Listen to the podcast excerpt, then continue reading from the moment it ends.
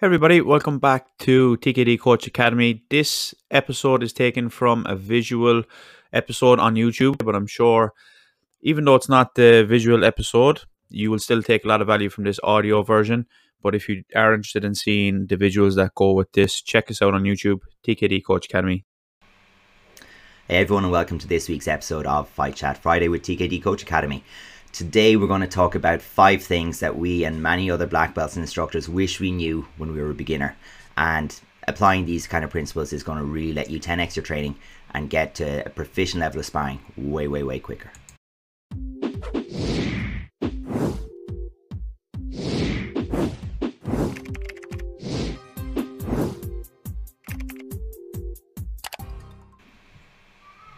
Everybody, welcome back to Fight Chat Friday. So this week, as Adrian alluded to already, we're going to almost give some tips for the, the beginners and the color belts. Usually we break down some high level stuff, and of course everybody can take from that, but we're going to really focus towards the beginner and the the people who are just kind of getting into their training.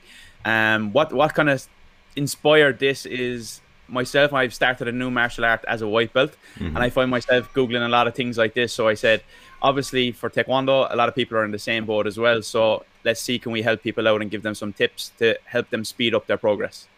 Yeah, and I mean, I can add to that as well by saying that, you know, my sparring as such, yeah, I started obviously as a white belt like everybody else, but there was a big hiatus for me where I didn't get to spar competitively really between the ages of about 15 and 17 or 18.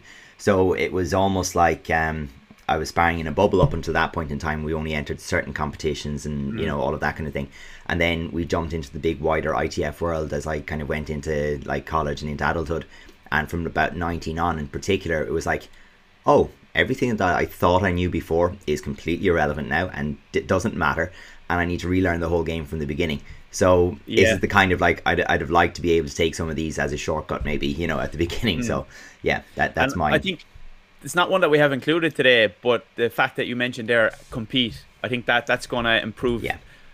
Make your progress improve much quicker as well because people who compete, they will naturally just get better because of putting themselves out there and learning much quicker than people who don't. Absolutely, hundred percent true. So the very first point that we are going to make is just it's a, it's a mindset and a mentality thing. Uh, but the very first thing to consider is that if you're new to Taekwondo, you probably assume that the color belt directly impacts everything, including how good you are or where your skill set is at when it comes to sparring. And it just doesn't always hold true. So, mm-hmm. first, remove the idea from your head that you don't want to spar people who have a higher grade than you uh, on the basis that they're going to automatically beat you, they're automatically going to be better. And we just pulled together a few little clips so that people can kind of get the impression of it that skills not entirely linked to the color of your belts. And this is something I hear from my students a lot of time, younger kids at tournaments. It's like, oh no, I'm with the green belts this time, I'm only a yellow belt. But you can see that the belt color doesn't really make a difference. If, if you have a good level yourself and you're training hard and you're, you're starting to learn the principles of sparring and how to maximize on those, it doesn't really matter what belt you have because at, at the end of the day, you, you, you get your belts for training time, of course, yes. But as well, it's a, a lot different in terms of competitive sparring and the martial arts side, which they don't really correlate in terms of belts and the sport side. Yeah, exactly. And I mean, uh, often what it comes down to is that, uh, you know, within Taekwondo, someone who has a higher belt knows more skills, but mm. most of the time those skills have only been tested up onto the point of, look, yeah. and I think we're live again. So what happened there was my lovely daughter decided to pull the router out of the wall downstairs. so uh, lovely. Yeah. So uh, she got un- unsupervised for like all of three seconds, the usual kind of thing, and uh, the router got pulled off the wall. So uh, I think we're we're back and solid again now. We're back. We're back. So yeah, apologies, folks. That was uh, first world problems. Yeah, that was Lucy, who's adorable and very cute and all the rest of it, but has uh, definitely caused us a bit of a headache here. But we were actually just talking about how uh, what what it can be for uh, for beginners. If your fundamentals are good and you focus on doing what you do well, that can be enough to put you on par with someone who's you know at a higher belt level. And again, sure. we were just kind of catching a couple of examples of that, and I'll skip through a few of them, and uh, uh we can see, you know, really good distance, good timing and movements, and you know one or two simple techniques applied well and it really does let you level the playing field quite a bit. Yeah, and if you have an understanding of those, like you you mentioned, and understand like, like hardly. Sorry, folks, I'm not downstairs, so I think I think my daughter is now under lock and key uh, or removed from the room or something. So hopefully we're good from here on in. What were what were we'll you finishing? Get her, um, a phone to tune in and watch. Yeah, That's exactly. What we'll have to do in I, future. I, get her in a. I have to get one of those playpens and just like uh, sit her in it for the for the broadcast. Um, the joys of life. Yeah, I don't know what's going on there. I'll have to I'll have to look into it, and hopefully it's just a, a case of little hands doing things they shouldn't be doing. Um, hmm. we'll see how we go. So we were talking about first of all the issue of belts. Second thing we were going to look at is I know everybody is tempted to do it at a beginner stage, but blocking. Mm. Yeah, and I think that this mindset, one of my students only said this to me two nights ago. He was saying, um, how come that we're doing these blocks in our patterns and then we're not blocking in our sparring? And it's a great question, especially from a young kid who like trying to explain the difference. There is no correlation between patterns and sparring, although people might think there there is a link there. Ideally, there's a sport and there's a martial arts side. Of course, you can compete in patterns in sport, but you don't need to be blocking in your sparring. And the reason yeah. is is that it sets you a step behind. So if you block, you're a step behind all the time. So ideally, you want to use your footwork, your movement, and avoiding skills to not get hit, rather than blocking because you're a step behind. You can't do two things at one time. You can't you can't block and then be ahead of the game as such. And I think we have a couple of examples why it's not the best idea to block, but it is something that we definitely see from beginners and people who are just learning in ITF. So if you can avoid this one, it will set you up. And it's kind of linked to another one that we have lined up for today as well. So once you see what we have lined up, it will link and um, we can put that together. For sure. And I mean, the, I suppose that the first problem with blocking is you're committing yourself to stay in place. And we've kind of taken this one as a, you know, forearm guarding block starting position, usually something that we don't want to see. It's not a great idea to be that static. Mm-hmm. But the point of the shots that are the uh, the ones that we're showing just here is none of these shots are actually possible if you take the time to stop and block. So the reason exactly. that there's actually an advantage while the countering, you can see sometimes there's a little bit of an assist or a cover hand on the way in. Yeah. But it's because you're blending with your opponent's technique. So they're coming forward and you're meeting them in the middle. You're going high while they're going low. You're going round while they're going straight. And what it does is it allows you to meet them while they're on one leg, while they're off balance, while they're in motion, and then it can be that much more effective. Mm-hmm. Yeah, because you can't block and stay there and then be ready for the next action because they're already after starting their next action. The sport is too quick for that. Mm. So it's very important that you realize if you're blocking that maybe you can do one arm to close the distance, um, as you maybe like parry or block down with one hand and, and shoot a technique of your own, for example. For example, countering a side kick, you might carry it down with your front hand and come in with the backhand. That's perfectly fine. But yeah. when you just stop, hold static, and just block and stay there, then that's not going to work in our sport, and you're gonna you're gonna realize that pretty quick. So the faster you can get out of that habit, the better. You try to use your footwork and you can use that almost as like as a mental cue. So it's giving you feedback on your own sparring even if the coach hasn't done it. So if you've had if you found yourself having to block because you were just in the wrong place when the technique arrived it's usually a good sign that oh my movement wasn't good. I was too static. Yeah. i was predictable. There was something gone wrong that i was stuck there.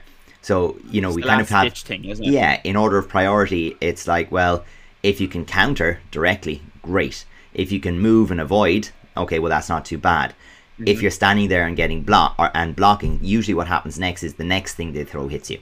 So yeah. the block is only like a temporary reprieve. It's the like that little bit where you're at the edge of the cliff and waving your arms before you go off. It's you know it hasn't stopped yeah. everything from happening. It's just a little bit of a pause before the bad stuff gets to you. You know. Yeah, that's that exactly. It. It's a timing thing as well, isn't it? It's like if you block, you're you're just behind on the timing, and that's why that happens. It's like you give the the other person the control of like almost the tempo of the match, and uh, they're almost a step ahead.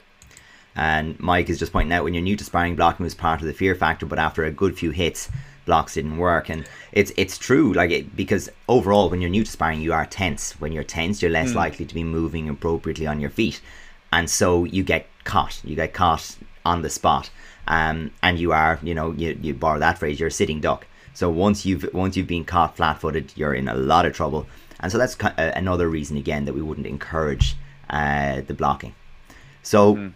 moving from there, if we talk about the uh, the footwork, so footwork is what lets you not be stuck there when the blocking or time for blocking comes about. Definitely.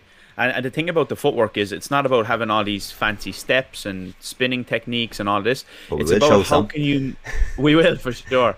But it's about how can you move balanced. So can you like we talk about entries and exits, how do you enter into contact into contact and how do you exit out of the contact? And then doing so balanced just has a massive benefit for you. So if you can carry your feet underneath you and have a 50-50 balance most of the time, you're going to be in a great position to avoid, to move, to throw, um, and it just it just gives you a massive advantage. Yeah, and I mean with the type of exercises that Silvek is demonstrating here in Master Edith's class, I think that one was in uh, in Tampere in Finland. You know, we're talking about agility, balance, recovery more so than you know the training of the skill. So obviously that comes into mm-hmm. it to some degree. It's not really representative of exactly how it's going to happen in a in a fight. And you saw rhythmic ones where he goes back five and six in a row. But that's forcing exactly what you said. The footwork, the recovery, the balance, the posture all has to be right when that's happening. So that's a a lovely sport specific way to develop your agility, your balance, your coordination, your your your recovery. Yeah, and I think one of the biggest things I see for beginners is the foot to foot movement, and they almost like we call it in, in my classes like moving like a horse, where it's like foot to foot. Um, so we, we try to avoid that as best as possible because there's a big tell there, and if you do that consistently, then like we mentioned earlier with the blocking, you're giving your opponent that opportunity to have a step ahead of you, and we sure. don't want that. Yeah, definitely. And you know, the, the the bit that we're going to show in the next few clips after this is kind of that progression from it's a you know it's a, it's a drill that's focused on repetition of the movement and learning the movement pattern adding that you know agility balance uh, coordination and just uh, explosiveness to it but then progressing through to make it more and more representative of the real spar. And the first thing we said was like, okay, well, one of the things you can do that isn't in our list is compete. Obviously, one of the things that you're going to need to do is spar or train sparring in, in the club and in the classes. But the, yep. the, it should move towards being more representative. Uh, and we're still not there yet with this particular one. This is very much still coach led. Uh, but as you get to this stage, now you can see it's not premeditated, it's not planned and the movement then becomes much better. There will be mistakes, there will be errors, but it becomes far more transferable because of that. Yeah, and and like the Alamin here is doing a great job of moving. He's consistently on balance, which is the important thing. Mm. But all the looks at the guys here, all these guys world champions, are giving him different looks, and yeah. you need to be experienced of getting those different looks and seeing how different people act in different ways. Then you start to pick up on ways to move effectively according to that. Yeah, I mean, as you said, just at the end of that clip there, you have uh, Alamin in there, and the people that he's working off of are people of the caliber of Adam Shelley, Colin Carroll, uh, Colin Adolphs, and I think Thomas Fogarty was in there Ryan at the beginning as well, well. or Ryan Shelley. So you've you've got guys who are all world champions, world silver medalists, and so on. They're all at the one level, and they're able to push each other to a particular degree, you know, and that's mm-hmm. really useful. But we also have just you know this as a as a concept of you actually do need different types of training partners to really fully develop. So do you want to explain, Richie, what we mean by that particular one? Yeah, so when I was thinking of this one, again, it just kind of reverts back to my own experience now starting jiu-jitsu as a white belt. So when I'm rolling with people who are high level, for example, rolling with my coach who is a brown belt pushing black, it's just the the gap there in skill and experience is massive. So mm. for me to be able to, to pull off things, the timing is different. He's able to read things much quicker. Um, so it's very difficult for me to improve if I stay in that scenario. But the beauty of that is that if we have a little discussion afterwards, uh, you start to pick up things really quickly. And um, so if you can work with people who are a higher level than you, and you can have discussions about how things went and what you're seeing, what you're experiencing, you will learn massively okay? And you'll progress at a really good level. So that's one type of training partner that's necessary. Then if we have another training partner who you're kind of at the same level as that's fantastic because you can push each other you learn things you say okay this is working this is not working and you can adjust. And mm. then you can have people as well who maybe you're just that step above um, and where you can try things where you won't get there's not a big consequence if things go wrong compared to somebody at the same level and of course somebody who's at a much higher level than you so ideally when you're starting you should be looking to get a mix of these three sparring partners, and not even when you start, always really. Mm. Um, so the, the people that you you work with are going to push you on, and um, so you don't want to just be staying with the if you want to improve, work with people who are a slightly lower level and try things, and then you progressively add resistance up to that top level where you need to be competing with people that are the same level and then of course the, the ultimate level of where you want to be yeah and i mean just a, quick recap on the, the thinking behind that as well is if you're a beginner complete beginner well most beginners have a beginner mindset and they don't expect anything when they go to spar they expect everybody mm. to be mm. better than them so it doesn't hurt your ego or your you know your, your your feelings when you're not getting the successes that you might like to but then you get to yeah. a point where you've learned a little bit and then you get we often see it with like the the green blue belts where they try to win every training and you can't win anything at training so training is training and it's very important that when we understand what we're doing when we spar at training we are still being cooperative to some degree like we want mm-hmm. to adjust the difficulty or the challenge or their resistance to make it beneficial to both. So, as you said, if you're sparring someone who's better than you, you can't expect to do well, but you might set yourself an achievable challenge, or you might look for what am I learning from what's the other person seeing. I can I can pull on their experience. At the same level, mm-hmm. right now we can test something under pressure. We can see is it working the way I want it to work. You know, we can have an equal opportunity for success.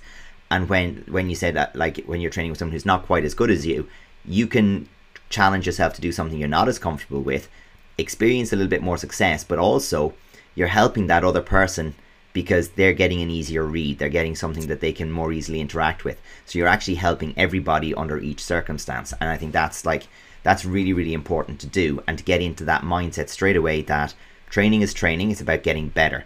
Sparring is about putting points on the board and finishing with more than your opponent. You know, and and they're yeah. quite different definitely and, and like some some people don't have the luxury of having multiple training partners mm. so maybe you have only somebody to work with who is much lower level than you and that's a good way that you can train with that person and both of you can still progress yeah. whereas like you said where you you you work on something specifically where you're not at your your peak while the the person who's at that lower level also has an opportunity to, to compete and that brings us to the fact that we haven't mentioned any techniques just yet so one of the things that you know it, we put this out on social media and the the answers came back, but you know again it's just how much you can do if you've got a good basic sidekick to fall back on, particularly with the way the game is right now. Now it's not saying that you have to have a very good sidekick to be successful in sparring, or that spar- sparring is all built off of a good sidekick. But if you have a solid foundation on your sidekick, it's going to give you an awful lot of play. Yeah, for sure. And like the, the biggest thing about that is it's not just the technique to score. There's m- m- many, many parts of this. And I just pull this clip here because yeah, uh, beginners, you see a lot of time, they're very full facing. And it's very hard to have a good side kick if you're completely full facing, where you're not really side on to get the side kick off. Um, and then you're struggling to carry into distance, like we see here. So there's there's other ways you can use your kick. You can kind of almost use it like a jab in boxing, Whereas if, if you can use that to maintain distance, measure distance, um, it can be a massive tool. And if you, especially if you're somebody who's quite tall, if you can keep your opponent back, or if you can use it against an aggressive opponent, the kick is a massive tool, and not just for scoring.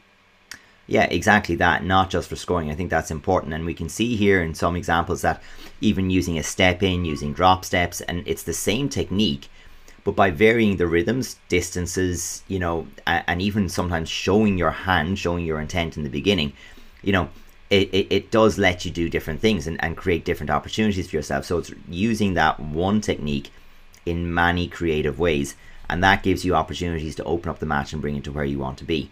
Um, but again, what we see in, in a lot of these exercises here is is really just the idea of there, there's pros and cons. So we have this nice long sidekick there, and when we look at the eh, previous clip, repeating it, you know, if the read is too easy, it, you know, it, it yeah. gives someone something to do. So learning from the beginning that yes, we have this technique, but I need to do it at different distances, with different lengths, with different speeds, with different preparation, different footwork. It's a really important lesson to learn early on. Not that you need more techniques, but you need to thoroughly understand how to use the techniques that you have in the different situations that emerge. For sure, it's just being about um, uh, be, having that unpredictability about your style, not being able to allow your opponent to read what you're going to do, like we said earlier with the foot, mm. the footstep, in the footwork. But I think the biggest thing about the sidekick is the, if you can understand distance, it's so effective. So yeah. a lot of time you see beginners they use the sidekick at a distance that's too far. And because they don't have the skills and the physical abilities yet to carry it, like we do see black belts, it, it almost gets them in trouble more often than an effective tool. Yeah. So you can use it effectively to close the distance, get the hands. You can use it to maintain the distance, but it, it's about using your idea of where where you and your partner is and that gap between you to kind of manage that is the important thing for people who are beginners. It's not starting too far out and obviously not starting too close. It's just getting that sweet spot. Yeah, and exactly, you know, as you're saying there, the, the beginner sidekick sometimes doesn't look like what we'd see, you know, at, at the top level. And usually the reasons for that are maybe the kick is a challenging height for the person or they don't have the, the hip strength to carry the leg forward while keeping the posture up. And what that means is, well, you're leaning more and you're taking different steps to prepare it. And because all of that's happening, it's actually quite a different, you know, it's easy for your opponent to see it coming in so you don't get a big return on it. So, mm-hmm. just those simple things of how do you disguise it? How do you uh, how do you apply it? What's the right distance for me? What are the right circumstances for me? And the same technique that we teach at white belts is the same technique that the black belt world champion will use but it's that in name only. You know in, in terms of the application the of the technique the execution it's a different ball game it's a different ball for game sure. And I think actually that's one of the reasons why we see, especially with color belts, the front hand being so effective. Of course, it's effective as well at the high level, but because people are over committing and using their sidekick at a, a, distance that's not probably correct, then people can almost capitalize if they're clever enough with their own front hand. And we see that in a lot of clips that we kind of were looking through this week to pull some clips together for, for yeah. this particular video. You know, it's a very, very hard thing to find good video of color belt sparring, you know, on YouTube. So uh, if any of our color belts out there want to send us some good video of that, we might be able to do a follow up on this one.